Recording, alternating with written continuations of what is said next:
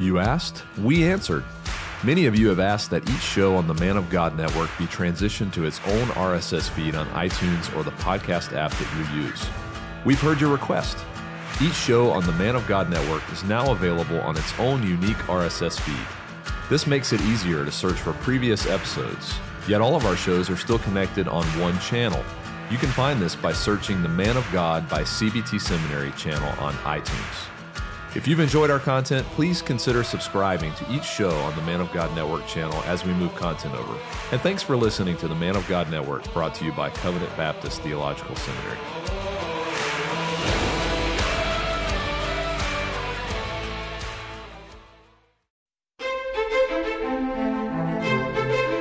You are listening to Preaching and Teaching on the Man of God network of podcasts. This resource combines expositional sermons and lectures from the classroom of Covenant Baptist Theological Seminary to help equip listeners for the work of the ministry.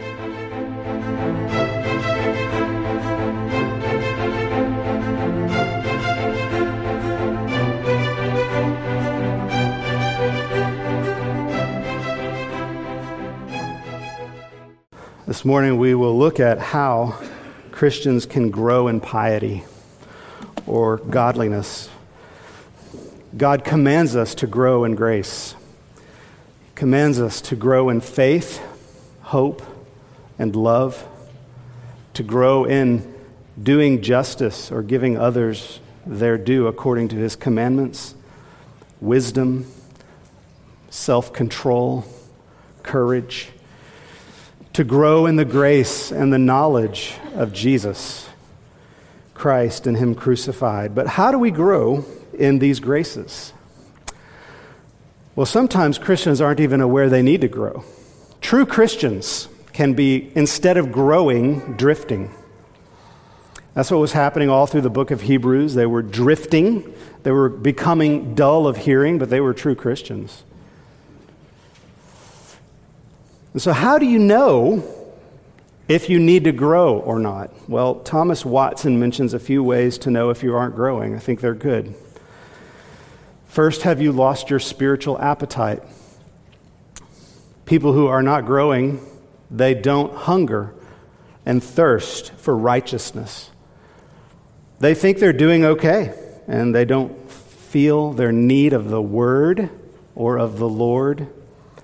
They're drifting even from the thought of Christ. They've lost their spiritual appetite. Second, people who are not growing are becoming more and more worldly. Now, worldliness is sometimes misunderstood. It's not caring about temporal things. You're supposed to care about temporal things like family and marriage and children and job and possessions and so on. You have to care for what God has given to you in this world. But worldliness is caring about these things too much and living in the sins that the world approves of. So, a worldly person spends his time thinking about vain things, worldly affairs. He, he longs for, and he lives his life for temporal pleasure for security, for position, for power, for possessions, instead of seeking the kingdom of God, or else he conflates these worldly things with the kingdom of God and so justifies it all. Worldliness indulges the lust of the flesh, the lust of the eyes, the pride of life. Worldly people take their minds off of heaven and dig their comforts out of this world. We know our hearts are becoming worldly when we can hardly lift up our hearts to the Lord and when we don't long to be with Him for eternity. So, may I ask, is there any sense in which your heart is drifting into worldliness? Even true Christians can drift there. This isn't a question of whether you should doubt your salvation at this point. The question is are you leaning into Christ and growing in His grace, or are you drifting? And the thing about drifting is the further you drift, the harder you get, and you don't realize how much you've drifted. until you're further and further away, and then there are often gross outbreakings of sin, which are warnings, and it can go even further and further. It's very dangerous to drift, but it doesn't mean you're not a Christian. True Christians drift. A third sign that someone is not growing in piety is that he's not troubled by his sin. When someone is not growing in grace, they don't see their sins as sinful. There was a time, maybe, when even their smallest sins bothered them. The slightest rebellions against the Lord, covetousness, evil thoughts. This is what troubled Paul so much that led him to repentance. He saw his covetous heart. But now, this person who is drifting finds it much easier to sin. He sins without much guilt or regret, and only the greatest sins that have outward consequences bother him at all. And this person is becoming puffed up in pride. That's what happens. Pride blinds us to the sinfulness of our sins, and the Bible says pride comes before fall. In James 4 6, it says that God resists the proud but he gives grace to the humble. A proud person tends to have a, a fault finding spirit. He doesn't easily admit wrong. He's harsh and defensive and resists correction. Be warned. If you are not growing in godliness, you are drifting from Christ, you're moving further and further away from Him, and there is no static state before the Lord. You're either moving toward Him or away, you're never neutral. Which is it? Well, maybe you find some evidences in your heart that you're not growing in godliness. What should you do? Beloved, there's hope for you. All is not lost. You have to believe this, though. That if you cry out to the Lord and you confess your sins and trust Him, He'll have mercy upon you. Be specific with your confessions, though. Confess your pride murderous anger, your lust, your worldliness. Confess your lying, manipulative tongue, your laziness, your cowardice. Confess to Him your sins, to God.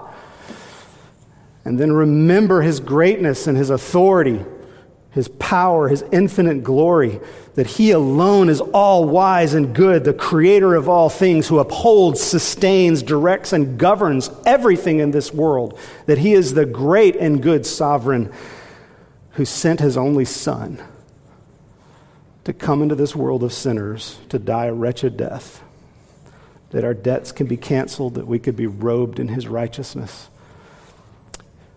and that God made you for himself. You're his image. If you use yourself for something you weren't made for, you'll be miserable in the end. It will all turn to ash. You'll kill yourself, the Bible says. You're made for him. And so, how do you draw near to Him? How do you grow in godliness? How do you become more pious? Will you apply yourself to the means of grace? This is what Christ has commanded. And the means of grace are the word, the sacrament, the fellowship of the saints, and the prayers, centrally. Let me give you some qualities in someone who's growing in grace. This list comes partly from Joel Beeke a growing desire to hear the word preached and study the Bible, making good use of the Lord's Supper, engaging frequently in faithful and sincere prayer, fellowshipping with other Christians in love, serving them, building into their lives, singing psalms and hymns and spiritual songs with all the saints, keeping the whole Sabbath day holy unto the Lord. Seeking continual repentance in light of Christ's great grace. Practicing daily Bible reading and personal prayer. Learning to keep the Ten Commandments more and more from a heart of sincere love to God and other people. Growing in the virtues of true Christ like character and the fruit of the Spirit maintaining godliness in your home especially with your spouse, with your children, your brothers and sisters, your mother and father, and being faithful to family worship. Being involved in evangelism and missions, learning to practice mercy and to serve those in need, and reading edifying, theological, and devotional books for the nourishment of your mind and the soul of godliness. And above all, growing in grace means remembering Jesus, that He's full in your eyes. His gospel of grace, the hope of heaven, free reconciliation to God through Christ, and the Spirit of holiness who seals you for eternity and dwells in you to make you like Christ, to make you good, to form you into one who is set apart and holy and full of love to God and love to others, one who worships the Lord with all his life. Please turn in your Bibles with me, if you will, to Acts 2, verses 41 and 42. This is how we're to live. This is the best way to live. This is, these are the means that God has given to us to grow. Acts chapter 2, verses 41 and 42. Peter has just finished preaching a sermon on Pentecost. And according to Robert Haldane, I haven't done the calculation on this myself, but he did it, so you can read his treatise on the Sabbath. Pentecost is an eighth day Sabbath, which means a Sunday Sabbath. So the first gathering of the church was on Sunday, the Church of Jerusalem on Sunday, and it was a Sabbath day. And he had just preached from the Old Testament, from Joel and from the Psalms, the Word of God, and showed how it pointed to Jesus. And then he convicted them of their sin and called them to believe the promise of forgiveness, to repent, and to receive baptism. And so here's what happened in verse 41. So those who received his word, that is, they believed in him were baptized and they were added that day, that means added to the church, that day, about 3,000 souls, and they devoted themselves to four things the apostles' teaching and the fellowship, to the breaking of bread and the prayers, and awe came upon every soul. They gathered in holy reverence and observed these ordinary means of grace. So, consider first that they gathered on a Sunday Sabbath. You know, you have to be committed to keeping the Sabbath day holy to do this. Now, some would say, well, aren't just personal devotions, private devotions enough? Aren't they really more central? Like if I read my Bible and pray at home, isn't that really what's important? Can't I grow in Christ that well? It's certainly very important.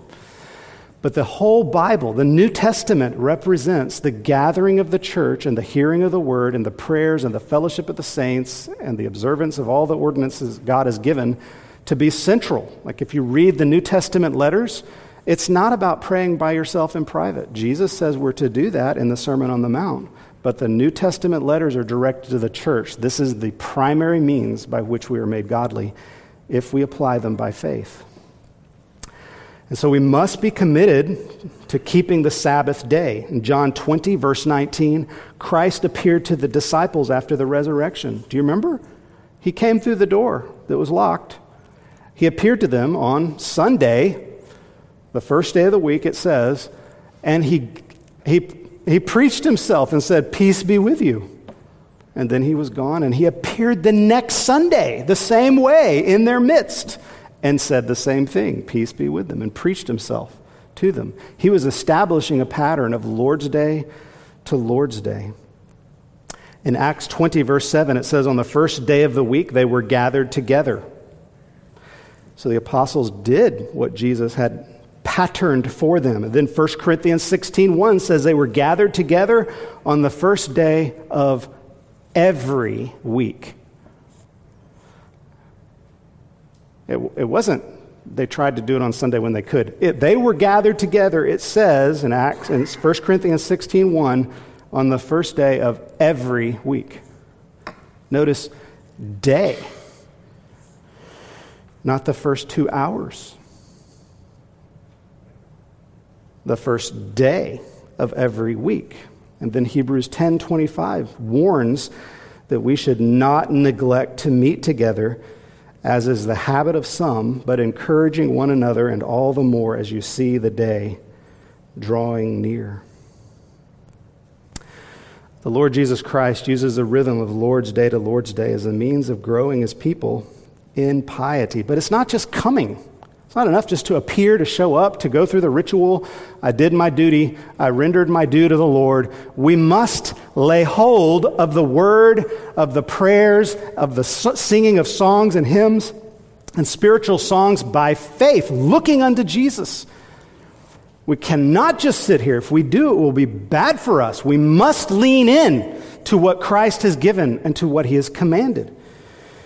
And I, I must say that we're not keeping the Lord's Day if we just come to the morning service. There's a whole day belonging to the Lord. Now, listen, I understand some of you can't do that. That's okay. There's necessities if you have a necessity, you drive a long distance, you're unable to attend a whole day, or acts of mercy are accepted according to Jesus in Matthew 12.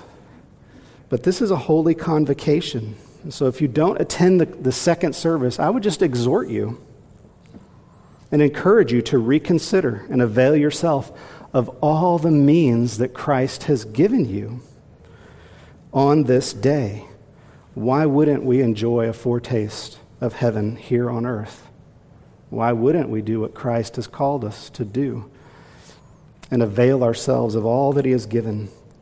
This is the rhythm, Lord's Day to Lord's Day, observing the means He's given us.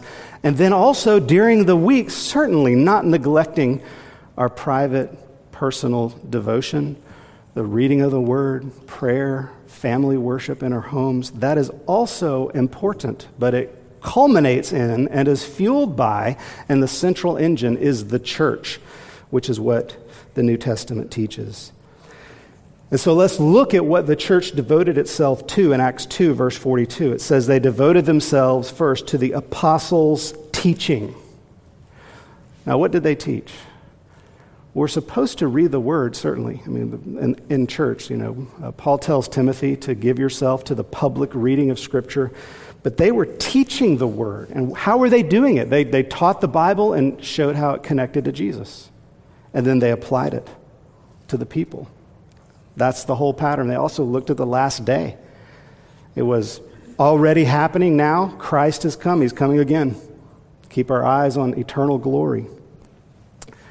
And so they devoted themselves to the apostles' teaching.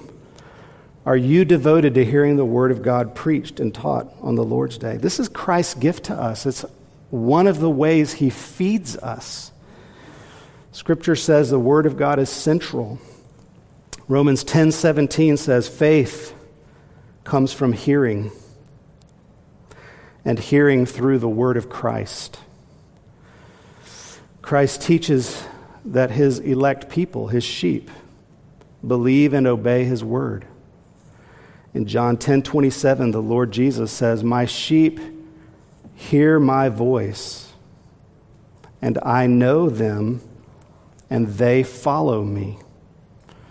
That means the sheep of Christ hear the voice of their shepherd, and they believe him, and they follow him. Not perfectly. After all, sheep get lost and they run off on their own. They do things that aren't intelligent, you know. But Christ comes and gets them. And they do follow him. And they go where he leads. 1 Peter 2 2 says, like newborn babies, long for the pure milk of the word, so that by it you may grow in respect to salvation. How do you grow? Through the pure milk of the word. You know, if, if you have been around an infant, you know how they long for milk, you know? That's how we're to long for the word, to cry out for it, to not be satisfied until we receive it. If you have an appetite for Christ's word, you'll long for it more and more. The way you develop an appetite is by feeding on it. In Isaiah 66, verse 2, God says, This is the one to whom I will look. Who does God look to? He who is humble and contrite in spirit and trembles at my word. Do you tremble at the word of God? Not only because there is a fearfulness to it, but also because Psalm 211 says, Worship the Lord with reverence and rejoice with trembling. One way in which we tremble is to behold his greatness. And he's so good and worthy that we tremble. Do you tremble at the sight of the beloved in joy? Like a, a bride or a groom on the wedding day, they can't help but tremble. This is how we tremble before the Lord. Be warned, though, that if you don't believe Christ's word when you hear it, your hearing will not benefit. You must believe. You have to try to understand and then believe because Hebrews 4, verse 2 says, For good news came to us just as to them, but the message they heard did not benefit them because they were not united by faith with those who listened. You have to unite faith to your hearing. Now, many old authors pointed out that people listen to sermons differently. I wonder how you listen to sermons. There's four categories here. Which one do you fall in? Some people listen to sermons like sponges. So they sit and they just soak it all in. They soak in the good and the bad. Whatever the preacher says, they accept it because the preacher said it. And they don't think about it. They just turn off their minds and they drink down what they hear from whoever they hear it. That's not good. It's actually very dangerous because it leaves you open to being deceived. 1 Thessalonians 5:21 says, "Test everything. Hold fast to what is good." So don't listen like a sponge. But secondly, other people listen to sermons like an hourglass. The words of the sermon pass right through them. As it is said, it goes in one ear and out the other for some. They hear what is preached and they think about it for a moment, and then after they've thought about it for a moment, they forget what they've heard. And they go away and they don't do what they've heard or believe what they've heard or even try to remember what they've heard. And James 1, verses 22 to 24 says, But be doers of the word and not hearers only, deceiving yourselves. For if anyone is a hearer of the word and not a doer, He's like a man who looks intently at his natural face in a mirror. For he looks at himself and goes away and at once forgets what he looks like. That's the hourglass. That the word just passes right through. Still, other people listen, thirdly, like a coffee filter. So they, they, what they do is they sift out the grains while all that delicious coffee just drips right through them into the carafe below. They hold on to the worst parts of the sermon. They listen to criticize a sermon. They find one thing wrong with it, and they hang on to that. Or they might find a list of wrong things, and they love recounting those wrong things to themselves. This kind of hearer feels quite self righteous that he's right, the preacher was wrong, which happens, by the way. But they are avoiding Christ because they feel superior to what was preached, which means they don't need to take the truth of Christ to heart because they found an error. And that's the problem. And they have a more and more critical spirit. Remember the Pharisees, what they were doing? They were always trying to catch Jesus in saying one thing wrong. They could just get him to say one wrong thing. They'd latch onto that one thing and remember it and use it against him.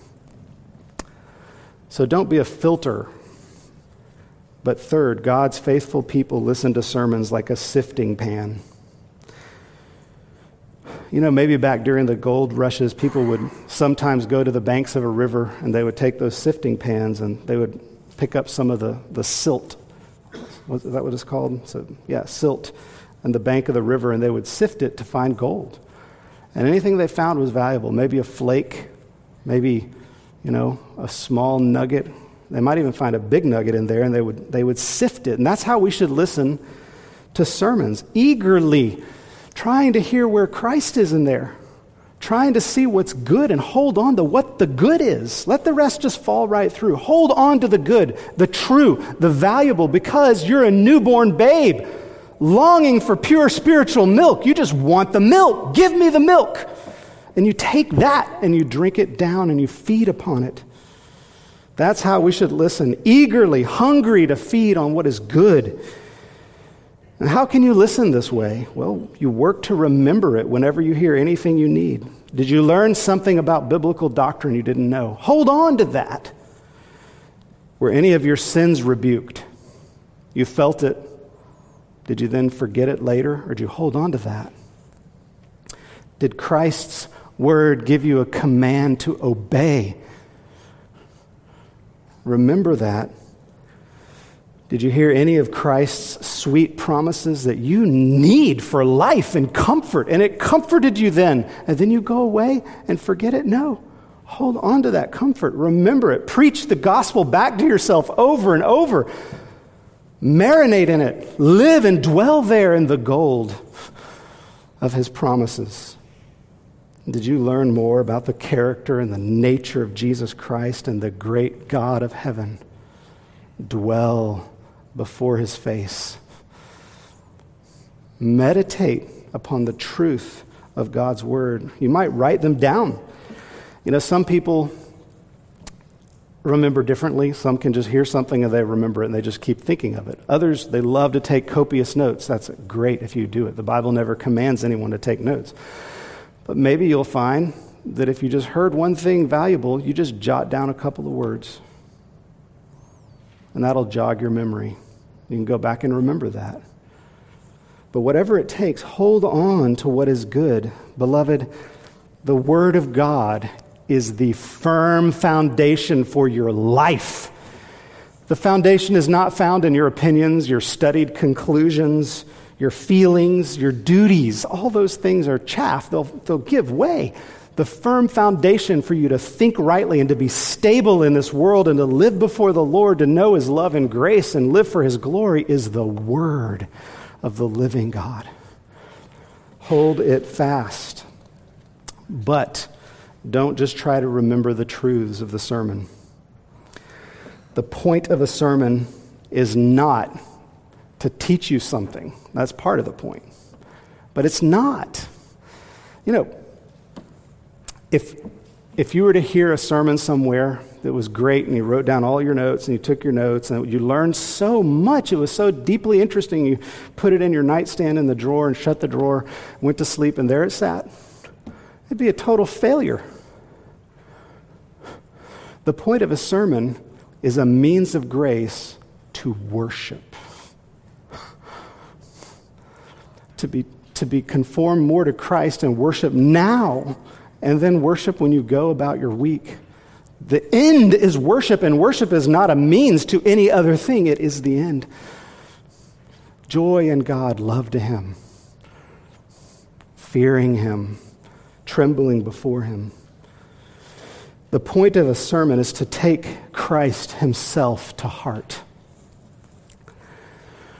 The very reason we exist in this world is to be conformed to him for our joy and his glory, and he feeds us. Man does not live by bread alone, but on every word that proceeds out of the mouth of the Lord. Do you believe that?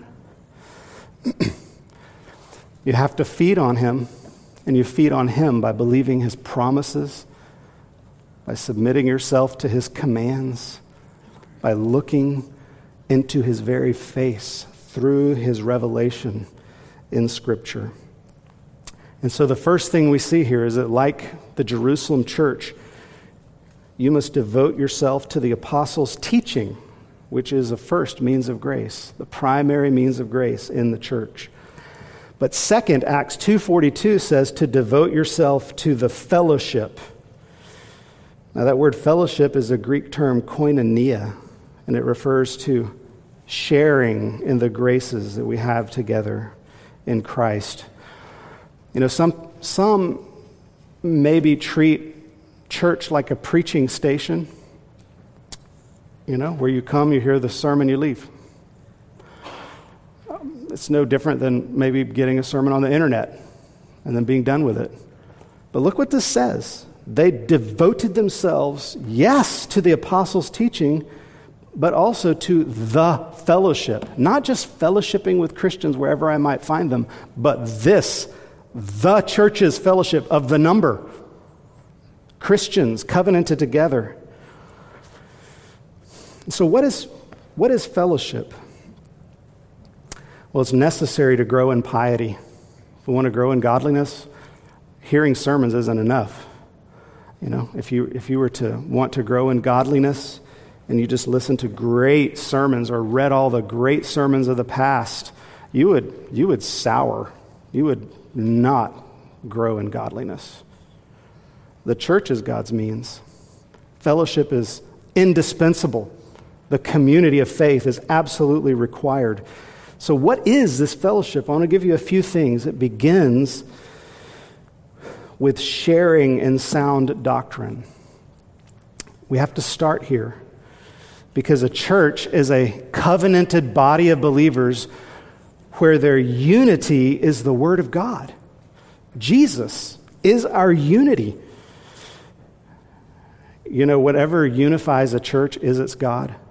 What holds us together is what we worship. But we're Christ's church and He's our God, and so His Word must hold us together. We share in Him and His Word. His Word is the foundation of our unity. That means it's not family relationships, it's not how well we have loved each other or do love each other, fundamentally. It's not our feelings, it's not Southern American culture. It's not how we line up on every debated issue of the day. Fellowship means sharing in Christ and Him crucified and in His perfect word as the center and foundation of all our unity. Paul said in 1 Corinthians 1:10, "I appeal to you brothers by the name of our Lord Jesus Christ that you all agree and that there be no divisions among you, but that you be united in the same mind and the same judgment. Now, that can't mean they had to have the same opinion about what to wear on Monday, you know? That's not what it's talking about. It means that you agree on the apostolic doctrine, that you agree on who Jesus is, what he has done, what he commands. And then fellowship and sound doctrine gives us unity but with that, it gives us Christian liberty too. These are two sides of the same coin. That if we're unified in the biblical truth, then we will love and accept Christians who disagree with us on secondary matters. And we won't try to hound them into conformity, but we receive them and we love them because they believe the same God in Jesus that we do, the same truth that we do. It means we don't judge others by individual con- convictions. In essentials, unity. In non essentials, liberty. In all things, love. And so, first of all, fellowship means we share in sound doctrine. We share that. It's the, the center of our unity. But second, fellowship in the sh- church means sharing in life and love for one another together in relationship with each other. In Acts 2, 40, verse 45, fellowship means loving each other so that we're willing to even sell property and give to those who have need. That we look at the needs among us and we try to meet physical needs. But if we look at the whole New Testament, we see that fellowship means sharing our very lives with each other. It's a community. Listen Listen to some of the New Testament passages that teach us how to treat one another in the church. Now, as I read these, know that all of these commands are given to the church. So some Christians misapply this. They think it just applies to any Christian you might meet. And it does in a secondary way, but it's principally given for within a particular local church. So be devoted to one another in brotherly love. To the church of Rome, chapter 12, verse 10. Honor one another above yourselves. Romans 12:10. Live in harmony with one another. Romans 12:16. Forgive whatever grievances you may have against one another. Colossians 3:13. How can we do that? Because we're forgiven. If we're washed in the blood of Jesus, that our debts are canceled before God, and if that brother who offended us, his debts are canceled before God too, can we not cancel debts against each other and forgive. Admonish one another. We should love each other enough to tell each other the truth when we need to hear it. Make your love increase and overflow for each other. 1 Thessalonians 3:12 to the church of Thessalonica. Make your love overflow. How can you do that? Well, Christ has imputed his righteousness to you. And what that means is that God treats you like Jesus deserves to be treated and gives you everything Jesus deserves. His love overflows. And if Christ has treated us this way by clothing us in his righteousness, how can we not treat each other that way with abundant love? Do not slander one another. James 4:11. Do not grumble against each other. James 5 9. Confess your sins to each other. Now, this doesn't say drag the sins out of everybody, make them confess them to you. Some, there's all kinds of confused notions about things like accountability groups and holy clubs and small groups. This was all tried. None of this is ordained by, by Christ. What's ordained by Christ is the church and we freely, when we trust brethren, confess our sins to one another, who then can bear our burdens with us and pray for us and walk with us. pray for one another. James 5 16. Love one another deeply from the heart. So, not just bring a meal when you're sick. Yes, do that, but do it in love from the heart with sincerity. Offer hospitality to one another without grumbling.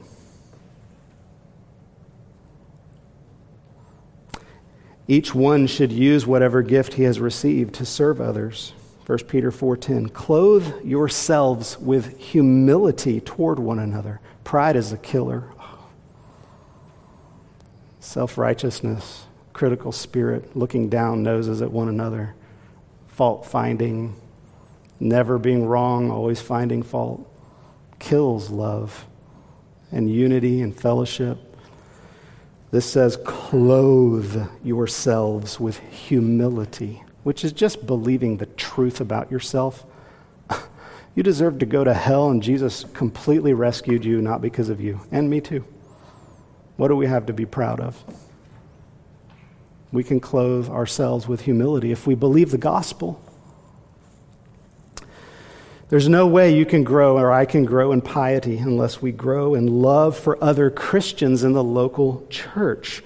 Listen to what Jesus said. This is a positive law of the new covenant that Jesus gives about what he's doing to form the, the local church in John 13 35. By this, all people will know that you are my disciples if you have love for one another in all these ways. What is the proof that we're actually followers of Jesus? That we are with a church and loving them and being loved by them in community. And if we isolate ourselves off on our own, it does not go well for us. So, that secondly, fellowship means sharing in life and love for one another. It's necessary to piety.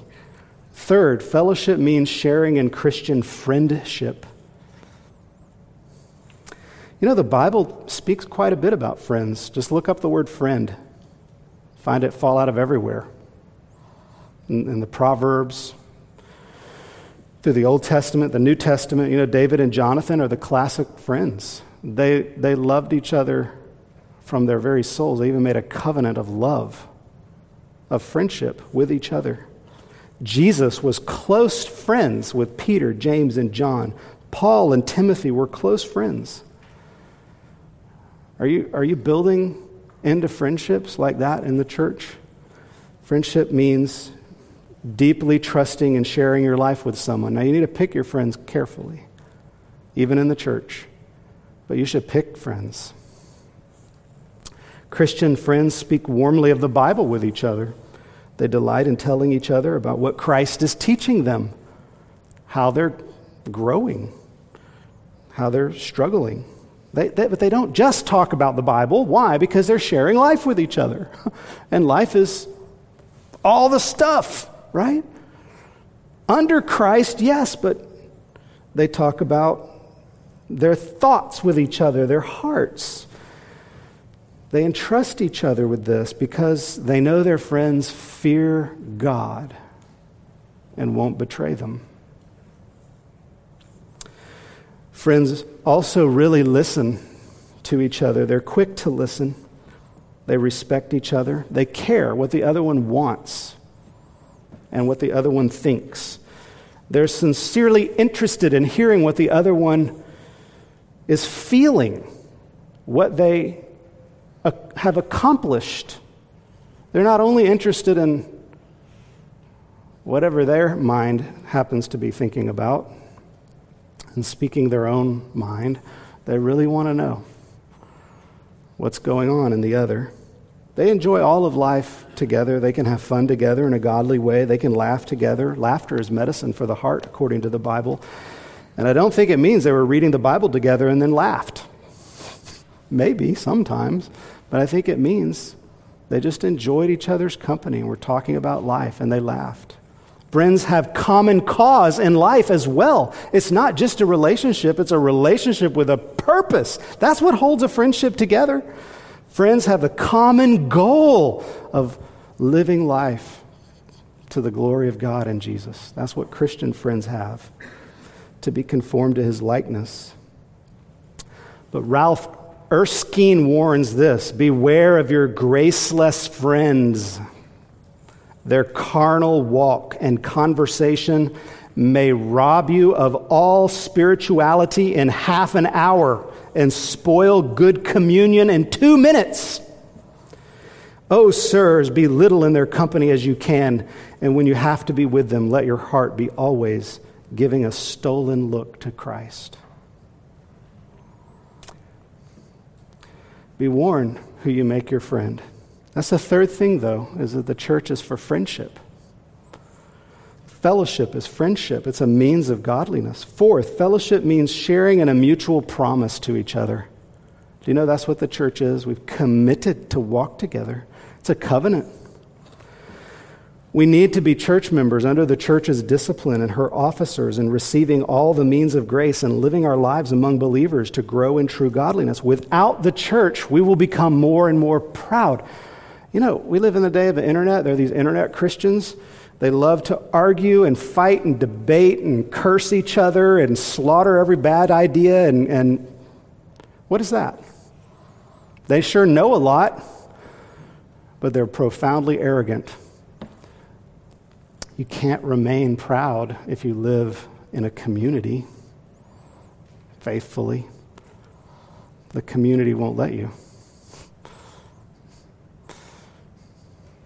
It's by living together that we learn what love is and how to love each other and even what it means to be loved, some of us who don't know what that is. We learn love with each other. We can't grow properly without the church. And so, if you're coming to public worship but you're not a church member, you're not building into the lives of the saints, I would just exhort you, you're missing much of what Jesus has given. as a means of grace to get through this wilderness, finally over the Jordan and into the promised land. And so, fellowship among church members is sharing in sound doctrine, sharing in love and possessions, sharing in friendship, sharing in a mutual promise to each other, covenanted together in the church. That's the second means of grace, fellowship.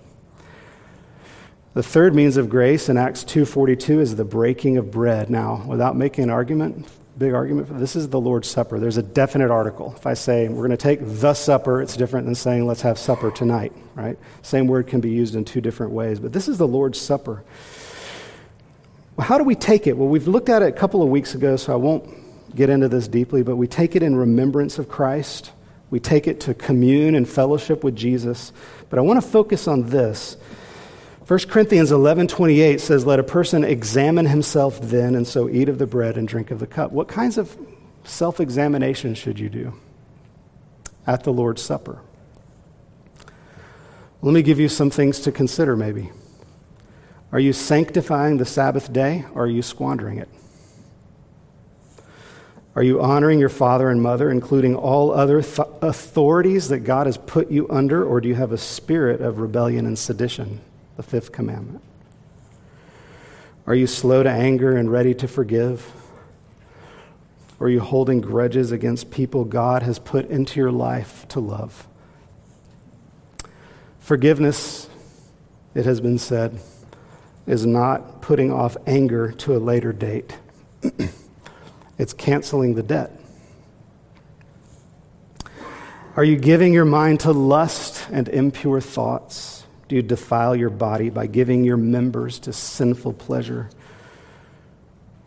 Are you giving others their due, beginning with your family, your parents, your spouse, your children, but also your church and among your coworkers? Are you keeping the 10 commandments from a sincere heart of love to the people God gives you to serve in all of your callings?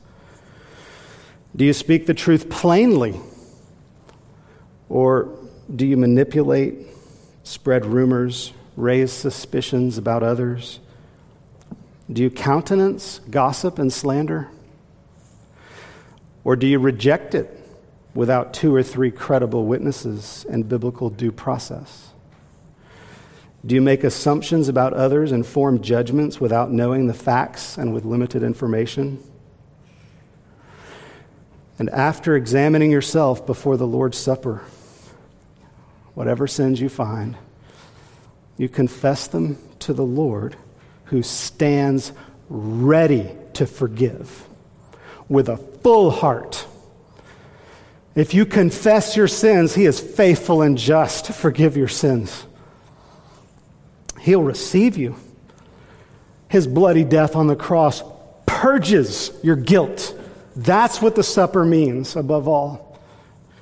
Your debts are canceled. His perfect robes of righteousness clothe you.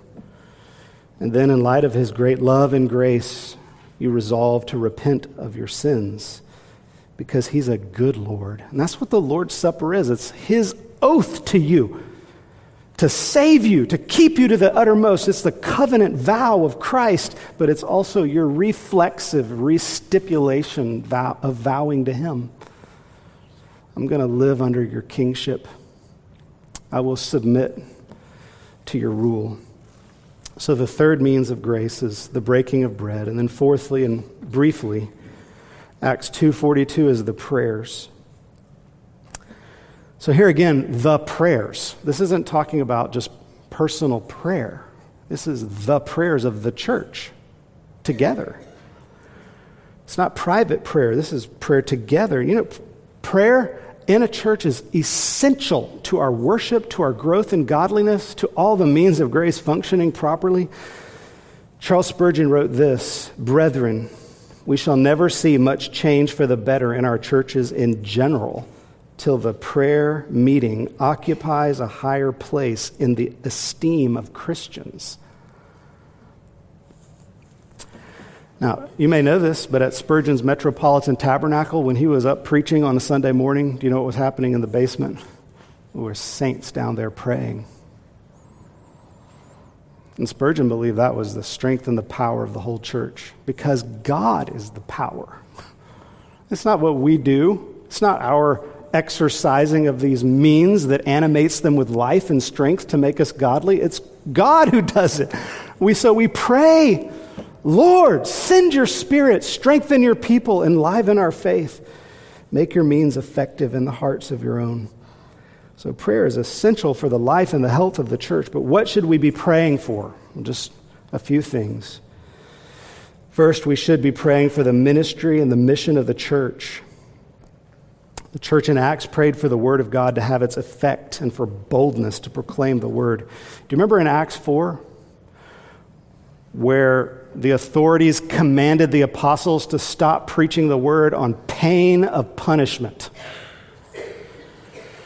In Acts, 2, in Acts 4.24, it says this, When they heard that, they raised their voice to God with one accord.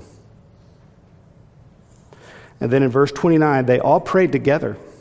Now, Lord, look on their threats and grant your servants with all boldness that they may speak your word. We should be praying that for each other.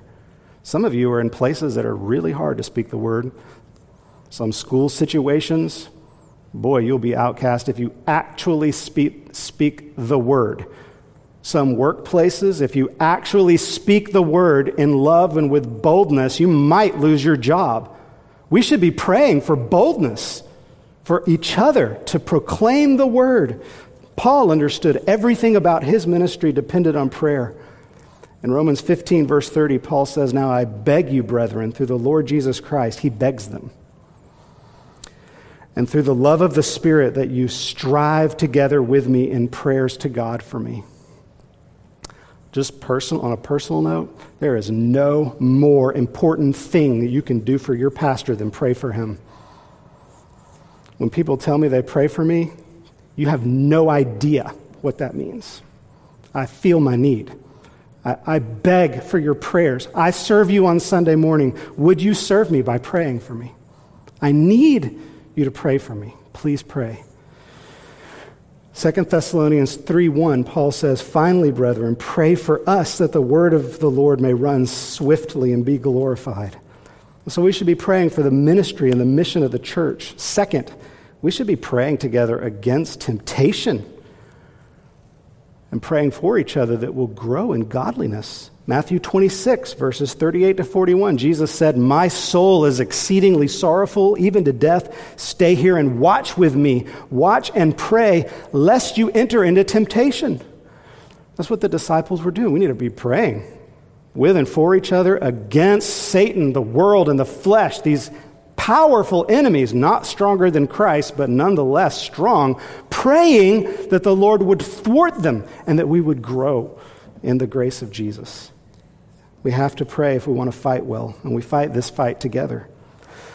Third, we should pray for each other's temporal needs and physical afflictions. In James 5, verses 14 to 16, it says, Is anyone among you sick? Let him call for the elders of the church and let them pray over him and if the elders are to do it, why isn't the church supposed to be doing it too? Of course they are.